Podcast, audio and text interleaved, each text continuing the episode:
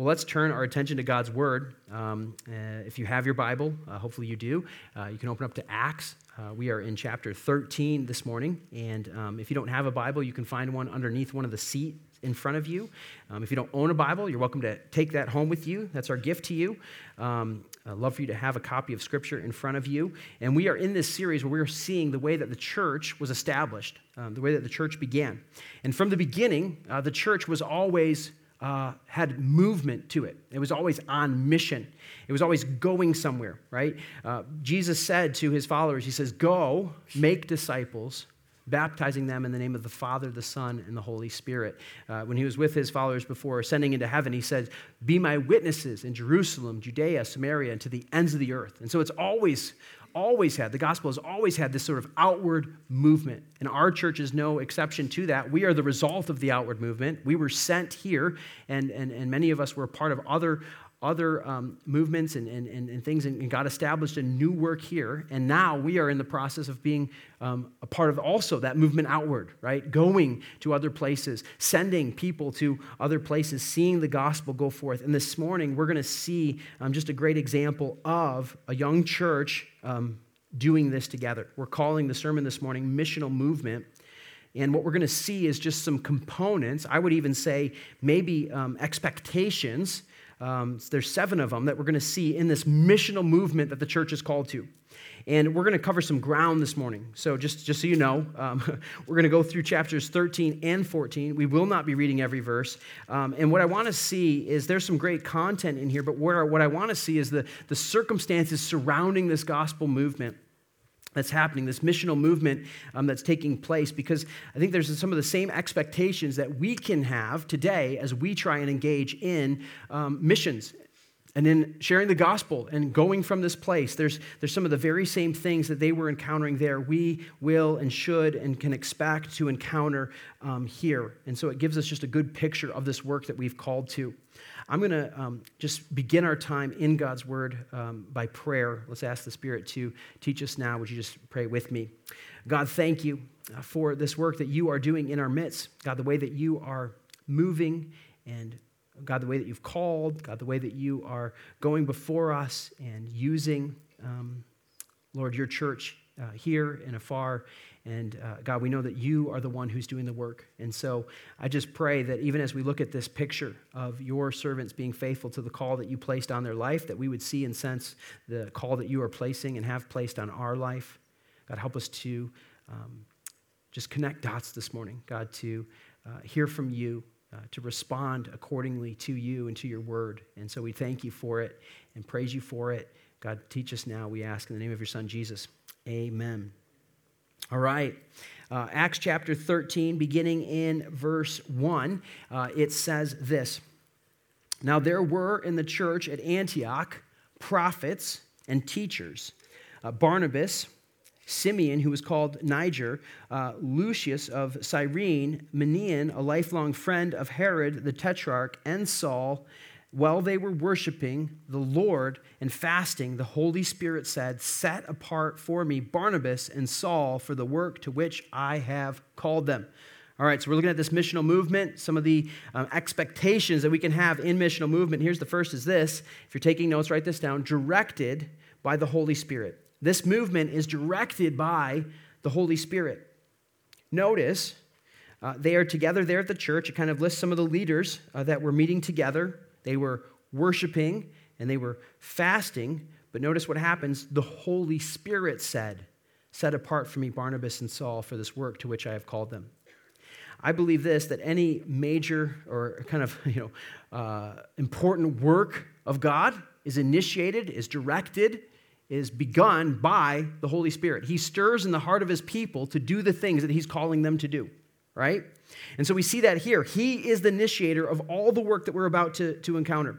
So if you look at I think it's just helpful at the outset to understand that. So if we look at it and we see what's going to result of this trip that they're about to take, this mission that they're about to go on, God is the one, through his Holy Spirit, by Holy Spirit, he initiated all of this. He called them to this. He knew exactly what was going to be the outcome of what was going to take place.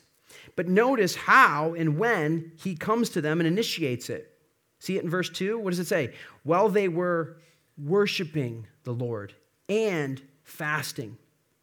I think it's interesting for us to know that the Holy Spirit can speak to us and can lead us, I think, more clearly when we are being responsive and in right relationship with Him right?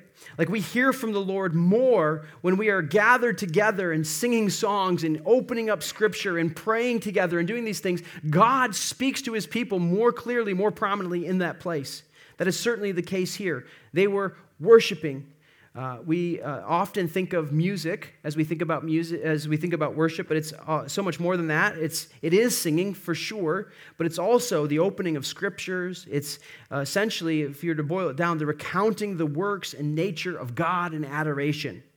And so they were recounting who the Lord is and what he has done, and they were doing that together. The church, ever since its existence, has always centered itself around that gathering together for the purpose of worship. That's not all that the church is, that's not all that the church does, but it is central and core. Like what we're doing right here, right now, this is core to who we are as followers of God to gather together and together to proclaim God and his goodness, and then to hear from his word and to open up and to respond to him.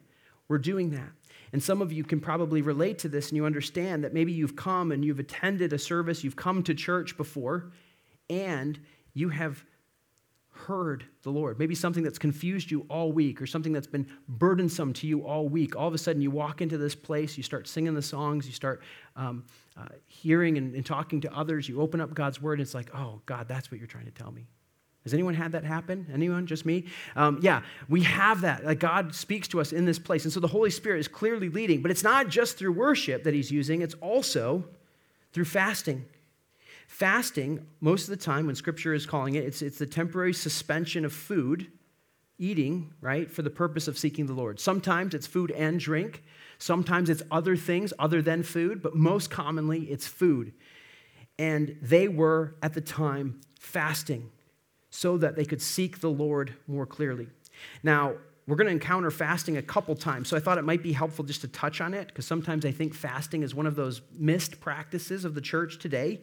Um, I uh, not going to ask you to show your hands, but you know, like how many of you, in, like even in 2022, here we are, two and a half months in. Um, how many of you have already fasted uh, this year? Um, my hope would be that there's many of us that have, but the reality is there's probably uh, many of us that have not.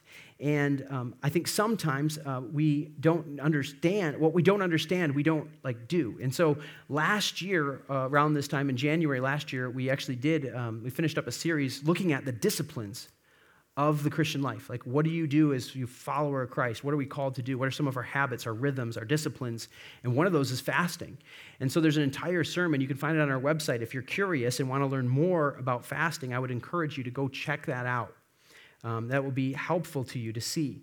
But because we're looking at fasting, I thought it might be helpful to just unpack for you, and I share this in that, in that sermon as well, but the 10 reasons that we see fasting in Scripture.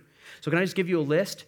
Um, pro tip, you are certainly welcome to scribble it all down, but if you want to just take a picture at the end, we'll leave it up there for you, and then you can just use your phone and, and take a picture. But if you want to write these down, there's 10 reasons to fast that we see in Scripture. Here's number one we see this to strengthen prayer to strengthen prayer. That's actually what's about to happen in the next verse. Verse 3 says, Then after fasting and praying, they laid their hands on them and sent them off. So many times, fasting accompanies prayer. You see it kind of together. And if there is one primary reason that God's people spend time not eating in fast, would be to strengthen prayer. It accompanies this. Why? Why would we do that? Um, well, uh, again, I, I, can't unpack all of it now, but, but when you subs, uh, abstain from food for a season, you get hungry, right? um, I think all of us uh, kind of feel that pain. We feel the, the hunger. It reminds us of several things. It reminds us of our frailty and our need. Um, uh, just even for the sustaining power of food, right? We can't go very long uh, without it. Um, we are, there's something about our physical beings too. It reminds us that we're not just souls kind of trapped in some shell. Uh, God made us mind, soul, spirit, body together. Like when He, he formed from the, the dust Adam and Eve and then breathed life into them, right? And so our bodies, we are um, embodied beings. We, our body is part of who we are. And so that physical response is, is an important thing as well. Um, that's why when we worship, it's not just about the uh, thoughts that we're thinking in our, our head, but the way that we're expressing it, right? We sing out loud, we raise our hands, we, we move about, we clap, we shout, we, we respond. There's a physical response to the things that we're doing. And so we see this, this need for um, fasting, it can strengthen our prayer. John Calvin said this any great matter of prayer should be accompanied by fasting. So that's the kind of primary reason that we see. Let me give you the rest of them. Um, the second is to seek God's guidance. We're going to see this in chapter 14, verse 23. They're going to seek the Lord on something, and they fast as a part of that. And so I would just ask this Do you have a big decision that is coming up? that's weighing you down, that you're not sure what to do. My wife and I have one. We're, we're trying to wrestle through um, a decision that we're, uh, we're trying to make. And so um, uh, I don't want to create all sorts of drama. We've been looking for a bigger house. We're outgrowing our house, okay? So we're trying to figure out, you know, do we move? Do we move now? Do we, like, the prices of houses are crazy. There's, like, a house that we're looking at. Like, so, you know what? We're going to seek God's guidance by fasting. If you have a big decision that you're trying to make, um, we need to um, we need to seek the Lord through, through that. Number three, uh, to express grief. 2 Samuel 1 11 and 12 kind of speaks to this. Um, but if you've lost a loved one and you're grieving, you're, you're mourning that loss, it is a right physical response to maybe fast as a response to that, to express grief.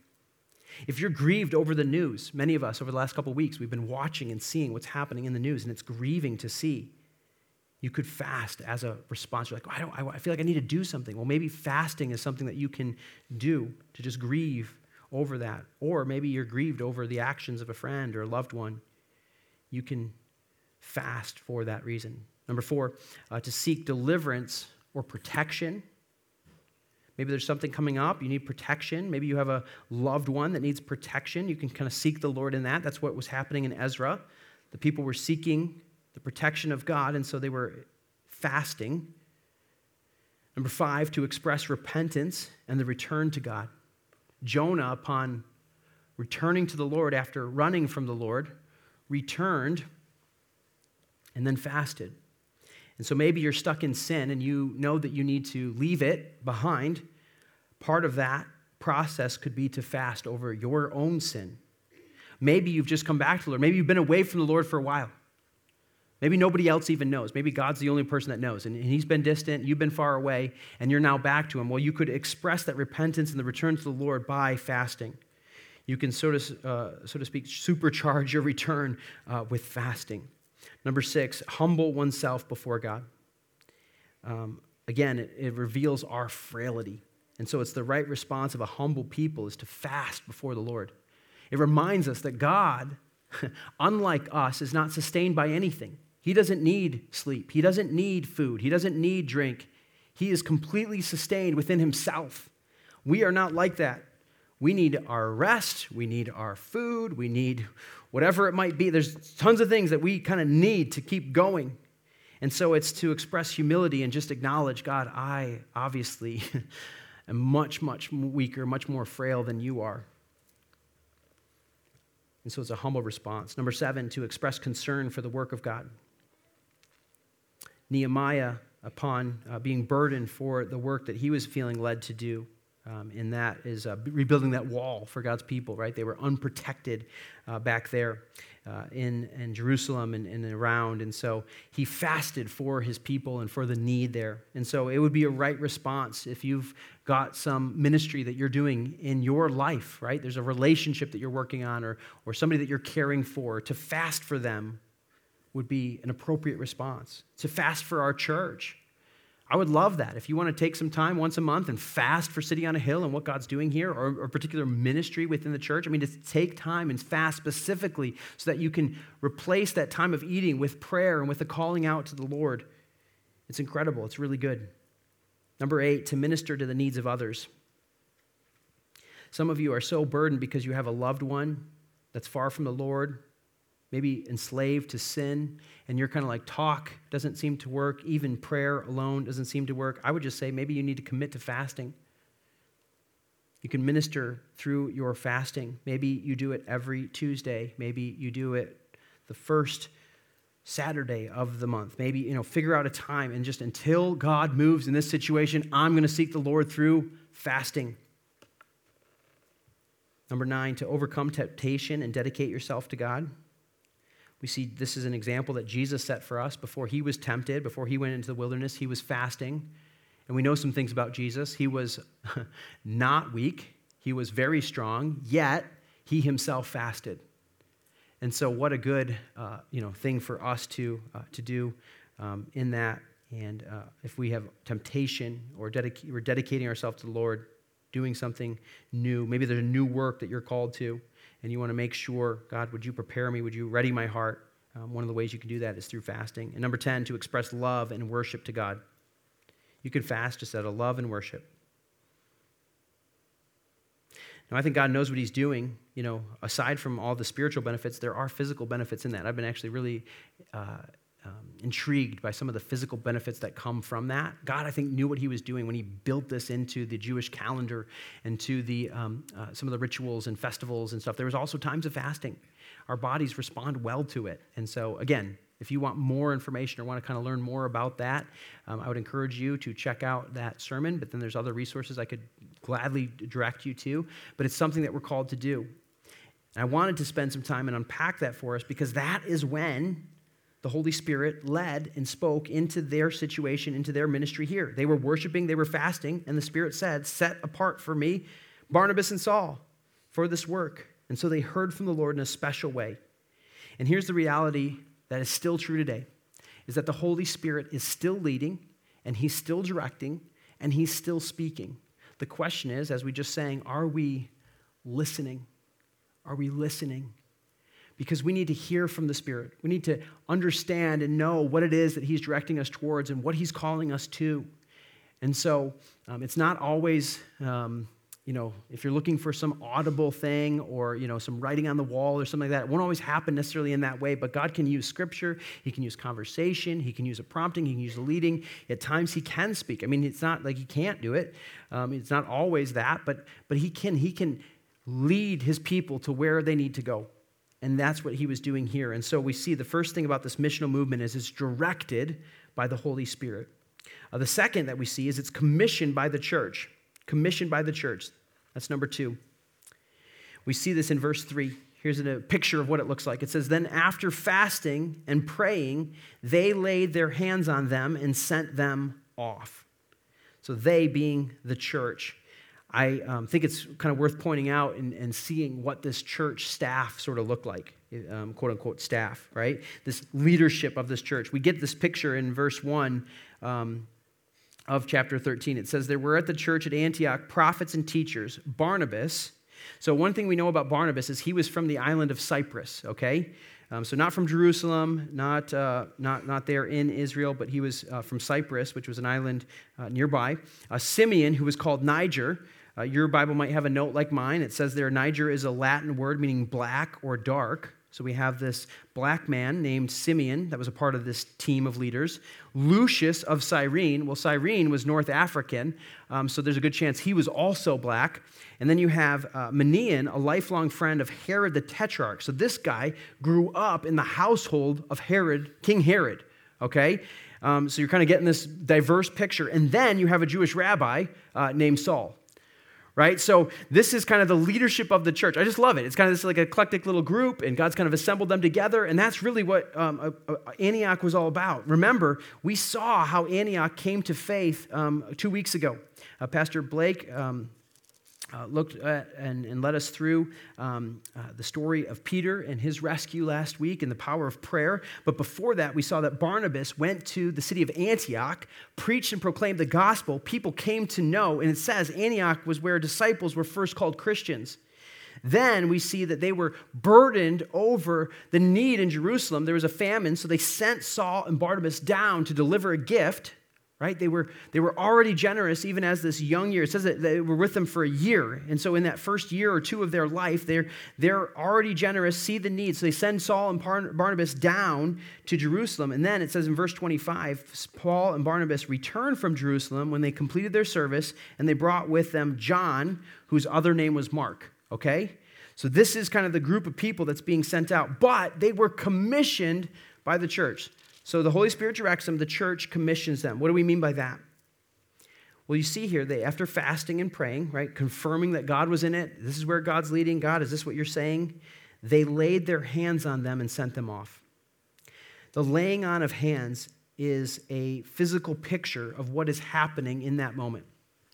What it means is it's nothing kind of you know, mystical or magical about that, but it's a, it's a picture of we are with you as you go. What they're saying is, as you go, so are we going. How crazy is it? I love when God does this. I just returned from a trip, right? I just shared an update about going to a place representing our church. And so you all didn't get the chance to go this time. Um, it just didn't work out, like with the timing and COVID and what was going on with everything down there. It was like didn't make sense to try and bring a whole team. So I went down, kind of representing us. But as I went, hopefully you see and sense that like, you're like, I got to go too. Now I know you're like physically, you're like, oh, I'd really like to go. Okay, well, that's why we're to go back, right? But it doesn't make sense. Not all of us can go. Some of us physically can't go. Others of us, it's just like we can't. We can't all make it. We can't all uh, leave this place and go. And so that laying on of hands is this commissioning and saying, hey, we're with you as you go. This is still what's happening today. I mentioned um, two weeks ago we're going to partner with um, our, our, network, the High Point Send Network, and um, the uh, kind of one of the main churches is in Naperville, Illinois, and um, there's a, a, guy there um, who is um, on staff, leader in the church, and he uh, felt really compelled by the Lord. He is Romanian. He felt really compelled by the Lord to go over and serve in Romania to be a, a help during the crisis and help with the Ukrainian refugees coming across the border. And so, two weeks ago, there was a time of commissioning there in the church. And so, here's a picture of what was happening in that service. Notice there's men and women there from the church. They're laying hands on, that's Alex, uh, there in the middle. And Alex bought a one way ticket. He's planning on being over there for at least a few months. And what he's doing while he's there is he's going to be serving, he's going to be helping translate, he's going to share the gospel, he's managing logistics, he's counseling and caring for uh, people that are fleeing um, as refugees from Ukraine. Uh, he's there communicating. He's going to be sharing videos and pictures and stories from the front lines of the relief and some of the humanitarian efforts. So, like I said, we're going to share with you this week a blog that you can kind of follow along what's going on over there. And then there um, also, he's going to be developing, like putting together relationships and resources for the deployment of future teams from the churches around the world. So that would be another opportunity. If we want to go over there and serve there, there's going to be great need there. But Alex is sent out by not just the church there, but also by us. Like he's part of our network and he's over there representing us. And so we have someone on the ground there working with our partner churches. So I think we have to understand this connected nature of the body of Christ. Right? We are an organism and we are different parts and pieces of this. And so there is someone over there who is doing that. That is exactly what was happening here. They, they chose, and the, the Spirit led for Saul and Barnabas to go. They laid their hands and they sent them off. They commissioned them to go. Number three, this is one of the um, expectations that you would have in missional, um, missional movement. It's this we are compelled by the need. Compelled by the need. This is the reason why they were ultimately going, is because there was a need for some to receive and hear the gospel who had not yet heard or received it.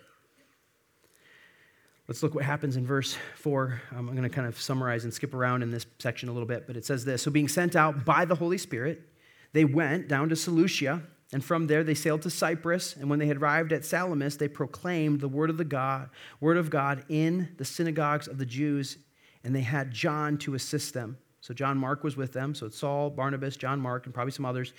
When they had gone through the whole island as far as Paphos, they came to a certain magician, a Jewish false prophet named Bar Jesus. All right, I love opportunities. If you um, uh, know me, you know that I love to kind of have take, take a chance to show up a map. And so we're going to look at a map this morning because there's lots of places. I know it's a little small in the back. I don't expect you to be able to read all these places, but you can kind of see the arrows. So on that right hand side um, is where Antioch is. So this young church a couple years old. They hear from uh, the Holy Spirit. We're going to send Paul and Barnabas out. And so they start there in Antioch. They make their way to Seleucia, which is a port city. And then from there, they sail to Cyprus. They land there at that port city of Salamis, make their way across the entire island, and then they get to Paphos. So this is the picture. Sometimes when you read, it's maps are super helpful. Like you read all that and you're like, I don't know what that looks. But now you see it, you're like, oh, okay, that makes sense. Again, coincidentally, Cyprus was sort of the vacation home or vacation island for the time. It was known as like the happy isle. It was like the place that you, if you needed some rest and relaxation, some fun in the sun, like that is where you went. So I just, again, I think it's great. I just got back from St. Vincent. They're going to Cyprus. Um, you know, it's kind of a, it's biblical, like what we're, what we're doing here. And so this is where Barnabas is from. It's, he's going back to his hometown, his home region. And, uh, and he's there ministering. And so they kind of work their way across the whole island. Um, we're going to learn about more of these places, but let me just show you them on the map now, and then we'll see them in a minute. Uh, they make their way up to Perga, and then to Antioch, another Antioch, in, which is in uh, Pisidia um, and then over to Iconium, Lystra, Derbe, and then they kind of retrace their steps and go back to visit all the cities that they had been to. Um, in, in that place. Notice there's a line kind of going back to Jerusalem. John Mark is about to leave them um, in Perga. We're going to come to that uh, in a minute, but that's kind of the movement of that. So, why go through all that trouble? I mean, there's literally hundreds of miles that they're covering um, in, in all of that. Why, why all that trouble? Why are they going for it? Well, they are compelled by the need. The reason that they are going is because lost people need to hear the good news of Jesus Christ. There are souls that need to be saved. There is need for the gospel. And what we have here is an example of one of those souls that was saved. They come across this false prophet named Bar Jesus. He was with the proconsul Sergius Paulus a man of intelligence.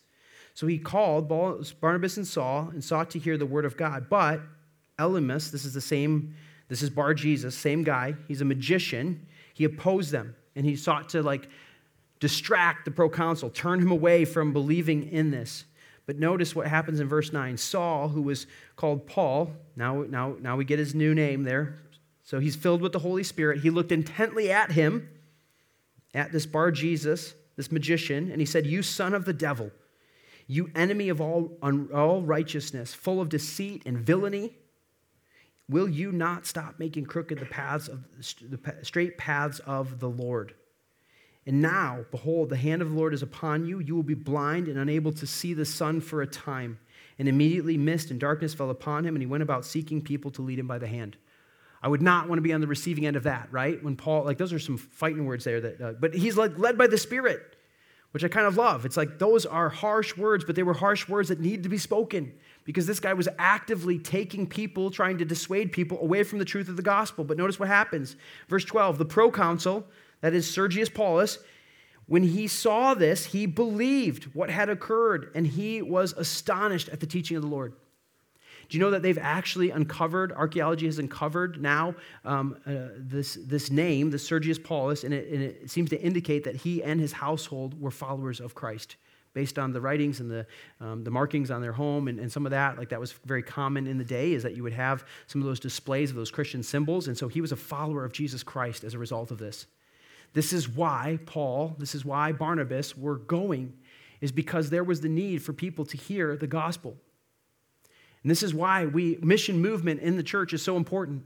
It's like we're not just called to kind of exist in these four walls and in this place. We need to go out because certainly there's need in here, but there's need out there. And there are people that need to hear about Jesus and the hope that's found in that. And so the question that I would have for us today is Are you, are we compelled by the need of the lost? Jesus himself says when he looked at the people, he saw sheep without a shepherd. And his heart was broken. And he grieved. And he prayed that God would raise up workers to send them into the harvest. He says, The workers are few, but the harvest is plentiful. Therefore, pray to the Lord of the harvest that he would send workers into the harvest. The reason that the workers are going is because they need to hear the hope of Jesus Christ. What is that hope? That we are apart from Christ, lost in our sin, dead in our sin. But Jesus came as our Savior, and through his death and his resurrection, we find new life in him.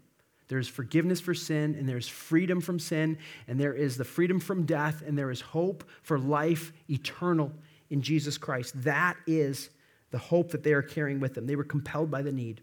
So it wasn't, and this is helpful, it wasn't about an, a good experience, right? Or because they were the ones that could do it better than anyone else, or that um, you know, they wanted to visit some new places and experience some new culture. Now, that's certainly a fun part. Like, I love visiting other people and experiencing other cultures. That's great.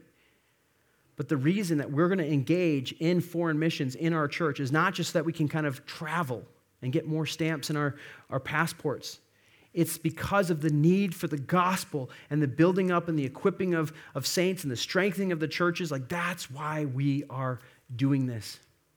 Number four, we see that uh, one of the expectations that unfortunately comes along with this is um, we can expect that there might be some abandonment by a partner at some point. That's what happened to them. They were abandoned by a partner. We already mentioned him, but John, who was called Mark, was with them. Notice verse 13 Paul and his companions set sail from Paphos to Perga in Pamphylia, and John left them and returned to Jerusalem. Now, we don't get all the details here, but we know that it wasn't like a great leave. This wasn't what we would call a gospel goodbye, okay? Um, and so, uh, what, what that route that they were about to cover when they landed in Perga, it was known as one of the most dangerous passages uh, in the civilized world of the day. Uh, it was wrought with thieves and robbers and, um, you know, just uh, not, not great crowds kind of on the streets. In addition, there was is physically challenging. It's a, it's, a, it's a physically difficult trail to take. And so you get the sense that John, who was called Mark, which by the way, um, part of the reason that he was even on this journey was he is the cousin to Barnabas. So that was there was kind of some blood relationship there. Um, uh, he, he, he came and it was a part of They brought him back from Jerusalem. So maybe he was kind of intrigued by the whole like um, you know, the, the allure of the ministry and like, oh man, this is great. Like, we're going to go to this. We're going to go to the island of Cyprus. We're going to see some things and do some things. But then I think getting into it, maybe it was harder on Cyprus. They didn't see as much fruit as he anticipated. It's like, this is a lot harder than I thought. And then they get to there and we're going to go through that. Like, I, I, I'm out. Like, I'm, I'm, I'm getting out of here. He got on a ship and went all the way back to Jerusalem. And this caused some division. We're going to come to it in another chapter, um, but at the end of uh, chapter uh, 15, Paul and Barnabas end up actually separating over this. They're ready to take a second journey, and Barnabas wants to bring John Mark with him. Oh, I should have said this too. One of the other things we know about John Mark, he wasn't like some um, like scrub. Uh, John Mark wrote the book of Mark like the Gospel of Mark, you know, one of the four Gospels. Like he, he was used by God. So this isn't like, this isn't some second rate guy that's, you know, kind of on the back seat. Like this is, he penned the Gospel of Mark. But Barnabas wants to bring him again, and Paul's like, no way. It's like he abandoned us before. We're, we're not going to bring him again. And they actually divided over it. There was a disagreement, and they went kind of separate ways over that. Barnabas taking John Mark and Paul um, taking Titus. Now, just to bring things full circle, we learn, I think it was in the book of Galatians, uh, Paul writing to the church there says, Bring with you Mark because he is of value to me. I could use him. I love that because I think sometimes we, we we realize, oh, wait, there was this abandonment, but yet later we see that he was restored to ministry. And again, he penned the gospel, one of the four gospel accounts that we have of Jesus' life. So it's not like kind of down on him, but, but here's the thing is that this might and will probably happen. As we engage in real ministry, meaningful ministry, there are people that we are partnering with that may not be there at the end. And so, how do we embrace for this? How do we account for this? Well, one, I think we need to first begin by expecting the difficulty. If you want to see real ministry happen in your life, you can expect difficulty to come. If there is no trial, if there is no trouble, then the enemy is probably unbothered by you. Maybe you've experienced this, right? If you start engaging in ministry, like you start leaning into a relationship, you start, you know, really using your gifts and skills for the Lord, what happens? There's opposition that comes. There's a real enemy, and he would love nothing more than to, uh, to, to, destroy, to kind of push down, to um, obstruct any ministry that we're having. And I'm just telling you, anytime that something great is happening, I've seen more and more opposition. Like more, like equipment will start failing. Um, we'll get like uh, my family, I've seen more sickness in times of ministry. Um, the whole time I was gone in, in, uh, on this trip, my family was back here sick. I was sick right before I left. It wasn't COVID because I had to take an expensive PCR test, but um, it, uh, you know, uh, there's like physical sickness that often comes. I'm just telling you, we finished the retreat, and one of the guys on the way home got in a car accident. Um, one of the cars we were driving wouldn't start. Um, uh, there was other kind of things that were like, man, this is like feels like there's opposition to what we're trying to do here. And so we need to expect difficulty. If you're going to engage in real ministry, it will be hard. And so don't be surprised when the difficulty comes. I think for John Mark, things got hard, and he's like, I, I don't know if I can do it. So I would just ask, you know, what are you committing to? How long are you committing for it? And are you willing to maybe ride through some of the bumpy parts? Because there are difficult things that come. Some of that's relational, some of that's physical, some of that's just pure, like, you know, I don't know if I can if I can handle that, or, or I don't know if I have the capacity for that. I need to stretch, I need to grow, I need to, you know, there's difficulty that comes. But I would just encourage you, commit for the long haul. Because when it gets difficult, you know at the beginning, you're like, okay, I'm expecting the difficulty. So when it comes, I'm not going to abandon ship. I'm not going to bail. On the other side, don't be surprised if everyone who you're sort of locked arms with now is not still there at the end. I have a lot of friends that I went to school with. I went to Bible school. I studied ministry and uh, do ministry, and I have many friends that I was in school with that were sold out, on fire, whatever word you want to use. They were committed to the Lord and to ministry, and now they have walked away from the faith. So that's not even what we're talking about with John Mark, but they've, they've completely abandoned Christ altogether. Some have renounced what they once held to. There's others that I've endeavored with and kind of partnered with, and we were like locked arms, serving together, and then something came up, and they just like were like, you know what, I just don't want to do this anymore. I'm done. Expect that there's going to be some abandonment by partners in that. And again, that doesn't mean that it's all over and that it's done and that we just kind of write them off and they're dead to us and whatever, you know. Um, they get restored. Like Mark was restored later to Paul. It's a beautiful picture of that. And again, this is different than a gospel goodbye. In that sending out, in that mission movement, sometimes we're going to send people out, and that's not abandonment. They're, they're being called. Sometimes people are genuinely called to other places. And so we should have the freedom to release. Like, I know that there's going to be a time, some of you sitting in this room, room this big, like you might feel called or compelled to like invest in another church in town. like, you know what? if that's where God's leading you and that's going to be a better fit and there's some like, you know, reasons for that and you're doing it in a healthy, good way and affirming of what's happening, like, well then okay, like that's all right. We'll say goodbye. Like those are those are different. Or if you're feeling called to go to a, to another place and to another another ministry or something else, and, and God's like leading in that, well, we want to release you. It's not like you're like stuck here and like I have to stay here and I can't go anywhere else. This is where I'm going to serve till I die, kind of thing. That's just not the picture that we see. We see this releasing, this sending out. But again, that's John Mark was abandoning, so that's an expectation you can have. Let's keep going. Number five. They were convinced by the resurrection convinced by the resurrection. Man, I wish we had more time for this, but um, you could take an entire week and just kind of talk about this sermon. This is Paul's first recorded sermon for us here.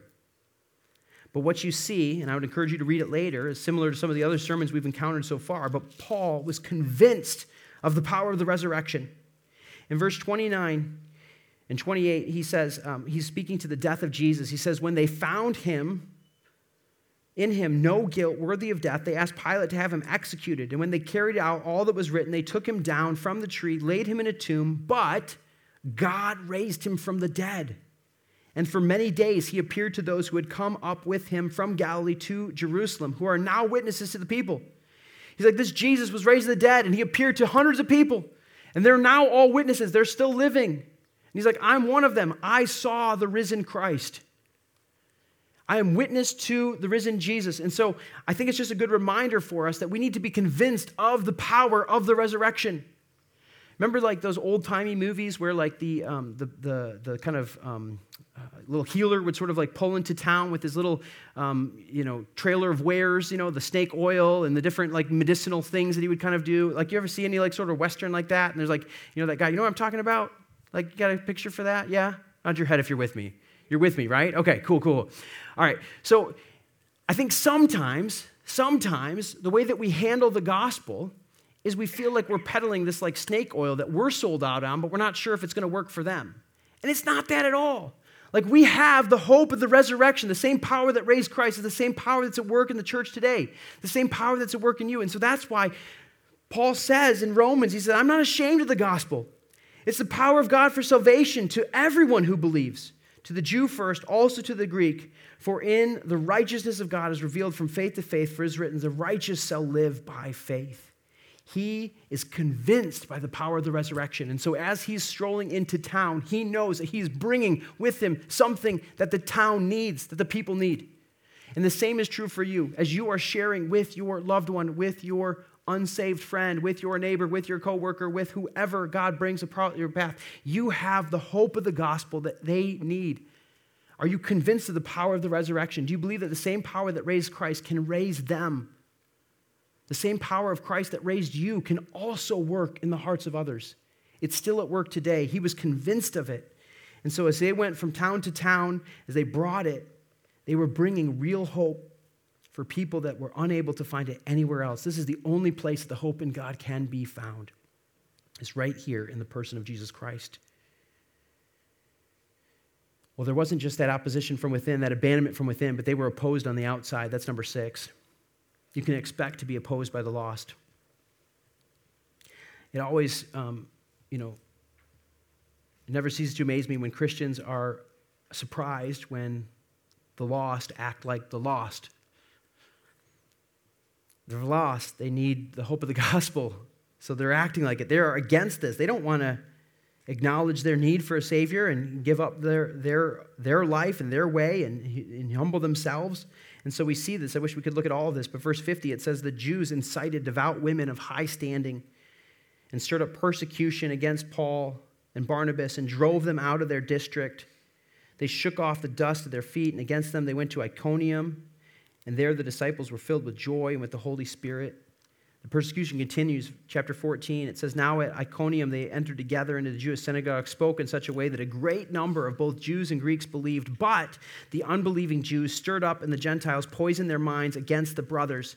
So they remained for a long time, speaking boldly for the Lord, who bore witness to the word of grace and granting signs and wonders to be done by their hands. But the people of the city were divided. Some sided with the Jews and some with the apostles.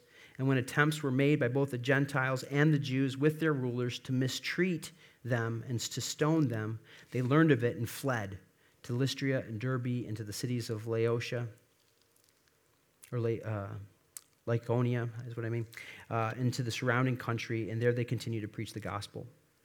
We see that it doesn't end there. It says Jews came up all the way from Antioch and Iconium. They would have traveled 100 plus miles to come to where they were, and they persuaded crowds, verse 19, they persuaded crowds and stoned Paul and dragged him out of the city, supposing he was dead. You want to talk about real opposition? There was real opposition to the gospel. I mean, there's this miracle that happens that I skipped right over in verse 14 that happens, and yet they're still opposing. This man was crippled from birth, starts to walk, and they're still opposing it. Like, nah, I don't buy it. I don't believe this is, this is real. The need is great.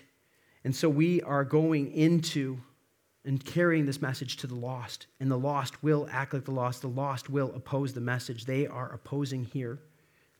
But the church is strengthened and encouraged by the response.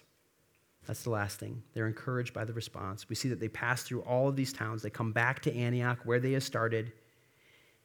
And they, verse 27, when they arrived and gathered at the church together, they declared that all God had done with them and how he had opened the door of faith to the Gentiles and they remained there for no little time. They rejoiced in what God has done. They were encouraged by the response of the people. God's working in their hearts.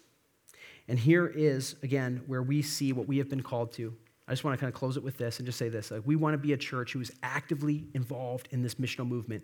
That it's not, again, just about what's happening here, but it's about what, what are we doing out there? How are we going from this place?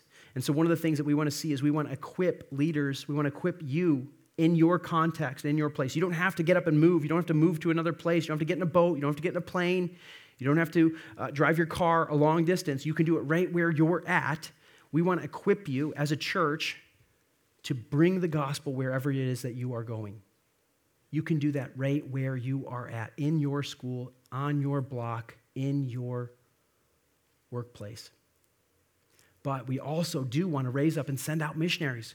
We're going to send people that feel called and compelled to go. You know, who in this room, maybe in the next couple years, God is going to lay on your heart, the Holy Spirit is going to direct you toward a new work that you're going to uproot your family, sell your house, sell your possessions, and go somewhere to do it. We want to be a part of that. We want to send people out, and we want to see more churches planted. We are the result of churches planting churches. We were planted by a couple churches. We're in the process. This morning, there was actually a watch party down in Monroe Redemption Church. The core group is growing. They're now gathering on Sunday mornings and having kind of these, um, these watch parties. So they joined our service this morning.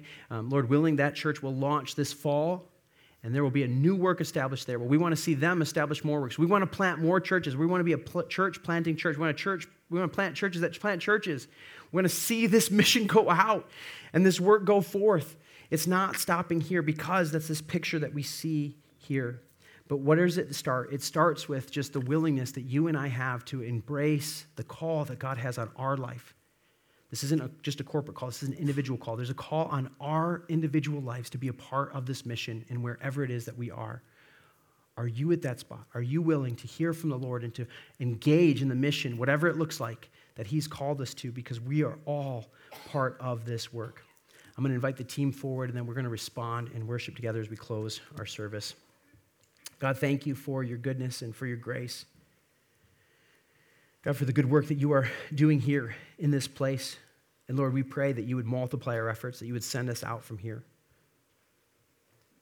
God, even now, that you would be stirring in the hearts of, of some of us here in this place that would go from here. Maybe, God, there are some in this room that are going to be used to plant a new church. God, maybe some in this room are going to be a part of a group of people that are going to help start a new work somewhere. God, maybe there's a new ministry. God, maybe there's a, a life around us that needs to hear. God, there are so many needs all around us. Give us eyes to see. Would you stir in our hearts? Lord, give us um, desire for the things that uh, stir your heart, God. We pray that you would use us and everything that you've equipped us with, God, everything that you are. We give ourselves to you. In the name of your Son, Jesus, amen.